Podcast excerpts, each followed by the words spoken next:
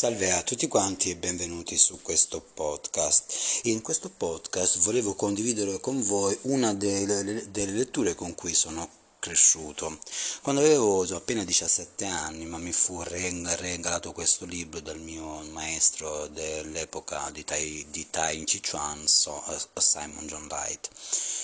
e fu comunque lui un po' che mi iniziò alle, pratiche dello zen, a queste pratiche interne, alla pratica più che altro della consapevolezza, oltre a tutto l'armamentario delle tecniche appunto uh, cinesi come il Tai Chi e il Qigong. Questo libro, Cuore Zen, comunque scritto da Ezra Baida, che non dimentichiamo è uno psicanalista americano, e lo consiglio vivamente perché secondo il mio parere, secondo me è uno di quei libri che ognuno di noi deve avere nella propria libreria. Qual è la particolarità di questo libro? Innanzitutto è un, è un libro veramente pieno di, di, consigli proprio comunque semplici, comunque pratici su come avvicinarsi alla meditazione zen che non è la mindfulness, questo nome mi sta un po' sulle balle, mindfulness non, non vuol dire proprio niente, un termine sempre, termini sempre um, americanizzati per dire tutto, per non dire nulla, il marketing americano ha sempre funzionato. In realtà la meditazione o la consapevolezza comunque zen più che essere una vera religione è uno stile di vita tutti noi in un certo senso possiamo imparare a essere zen, comunque a vivere semplicemente la nostra consapevolezza, la nostra presenza mentale, la nostra presenza corporea, la nostra presenza spirituale. Questo libro è molto semplice e anche, anche, molto profondo, in, in, in, quanto oltre a darci consigli su come uh, orientarci un po' sul nostro sentiero personale, sul comprendere un po' la nostra mente, ma più che la nostra mente su come ev- evitare quelle trappole mentali su cui tutti noi cadiamo, è un libro che secondo me ognuno di noi deve saper leggere e comunque, perché no, comunque leggere e imparare anche quali quali, quali siano realmente i tre pilastri o semplicemente le tre comunque fasi della pratica zen o della pratica spirituale zen. Per tutti coloro che fanno con me la classroom Uh, sul mental coaching, uno uh, glielo consiglio perché secondo me con tutto questo possono creare quello uh, spiritual coaching, quel coaching spirituale, quel, quella, quell'educazione, quello guidare, quello ispirare comunque i nostri clienti, pazienti comunque verso queste pratiche, comunque verso questa spiritualità. Secondo me la, la psicologia, come già dissi su, altre, su altri podcast, ha un grande eh, debito, nel senso che um, non ha integrato pienamente l'aspetto spirituale, è diventata una, una psicoterapia medicalizzata a cui oggi io non credo minimamente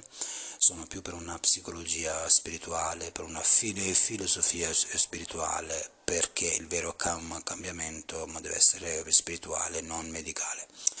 Eh, la parte medica, gli psicologi e gli psicoterapeuti secondo me dovrebbero lasciarla agli psichiatri, noi dovremmo occuparci di altro, ma comunque questa è una mia considerazione.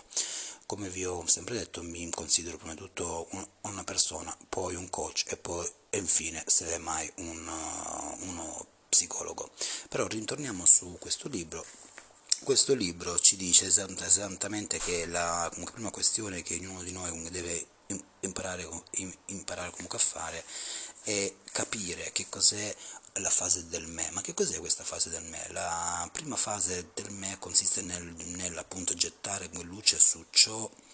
di cui sono fatto, cioè di ciò che è comunque fatto quel me, cioè chi sono. Fondamentalmente tutti noi, questo me, questo sé, poi chiamiamolo come ci pare, è un po' intaccato da ciò che siamo stati, da ciò che ci hanno detto tutte quelle parole tossiche che noi diciamo nell'emi therapy. Infatti nell'emi mi piace molto di più il concetto delle parole tossiche, le toxic word, le parole che ti hanno into, into, intossicato perché è esattamente quello che gli altri ci hanno detto di noi o come noi ci siamo, siamo stati etichettati. Non è una convinzione negativa, ma è una è una tossicità, cioè l'energia attraverso quelle parole che mi sono, che, che sono arrivate a me. Eh, molto spesso oh, quindi questo nostro essere condizionati, quest, quest, questa fase del me, in realtà quando noi diciamo io, io eh, sfido sempre qualche, volta le persone dicendo ma, chi, ma l'io chi? Chi? è che sta parlando, quale Elton, quale Giovanni, quanto, quale Maria Elena, insomma. Quindi a livello esperienziale dobbiamo fare vera, veramente pulizia, pul, pul, pulizia di questa fase del me, che è una, una delle fasi in un certo senso dobbiamo eh, smontare questo sé, questo sé fatto di che? Ma di quello, che, ma di quello a cui sono stato condizionato o che cosa? Quindi è una delle, delle pratiche che consiglio per, per primo e poi attraverso questo eh, comunque penso che uno poi debba comunque leggere altro, debba approfondire ancora. Certamente eh, non, non, basterà solamente la fase del, del, del me per poter cap- capire eh, certamente come, come, come, pulirmi, ma semplicemente se noi andiamo oltre questo, questo libro, Esdra ci, ci comunque porta un po' a quali sono gli ostacoli interni di questo libro. E mi piace tantissimo questa parte perché lui in un certo senso ci porta su quello che è un po' la psicologia, ci dice quali sono gli ostacoli interni, oltre a dirci una, una serie di ostacoli, ci dice fondamentalmente mh, che la psicologia ordinaria serve a capire cosa ci fa agire, come agiamo, mentre la pratica spirituale ci fa capire che quella cosa non siamo noi quindi in un certo senso l'auto-inganno è esattamente questo, che la psicologia convenzionale ci spiega perché agiamo in un certo modo, mentre la psicologia spirituale ci dice tu non sei mente, non sei, ma non sei quel comportamento, sei molto di più. Poi comunque sempre su questo capitolo delle illusioni, l'illusione come pensiero, illusione come controllo, eh, eh, Esra ci comporta semplicemente mh, mm, su questo concetto in, in, cui noi non dobbiamo credere al, alle nostre illusioni, ma dobbiamo in un certo, in certo senso ab, ab, abbandonare le illusioni del controllo, perché noi ma non siamo il nostro controllo eh, un, un, altro degli ostacoli insomma, interni è l'autocritica, questa voce comunque dentro la nostra testa che ci autocritica continuamente, e altre strategie di controllo che ognuno di noi mette in atto. E qui mi voglio soffermare un po' di più. Tutti noi, con i nostri pazienti, con i nostri amici, con i nostri clienti, vediamo spesso che il nocciolo del problema umano o sono i, i, noccioli sono fondamentalmente tre. La maggior parte delle persone soffre per un senso di insicurezza, perché non ha protezione e in un certo senso perché ma gli manca il controllo. Quindi poi, attraverso questo libro trov, trov, troverete anche le comunque, pratiche della consapevolezza, dalla, dal respiro, su come sedersi in zazen, eh, quale pratiche comunque come, come meditare, no? qual è la meditazione zen, la meditazione induista e bla bla bla. Ma quello che a noi ci interessa qui su, su questo libro ed è quello che io sinceramente ho capito e perché mi piace, perché in realtà Esra su questo libro ci dice che per meditare, per imparare a meditare, per essere consapevoli non c'è bisogno di sedersi per forza e meditare insomma, in modo formale, quindi in zazen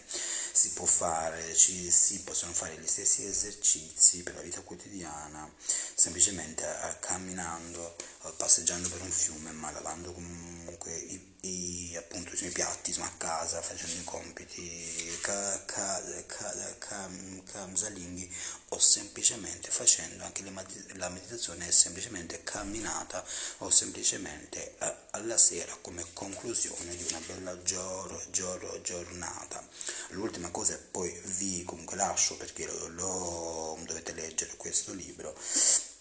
ma mi piacciono le tre meditazioni del cuore, che secondo Esra è uno, è, comunque sono molto importanti. Il primo è la gen, gen, gentilezza con noi stessi, il secondo la gen, gentilezza per appunto gli altri e terza meditazione che lui ci invita è la gen, gen, gentilezza per il creato per tutto il mondo. Be- bellissimo, eccezionale, ve lo consiglio. Eh, spero di sentirvi comunque molto presto. Se qualcuno di voi l'ha ha, acquistato potete comunque, comunque scrivermi e perché no comunque dirmi la vostra. Bene, io vi lascio qui e ci sentiamo ad un prossimo podcast. Ciao ciao!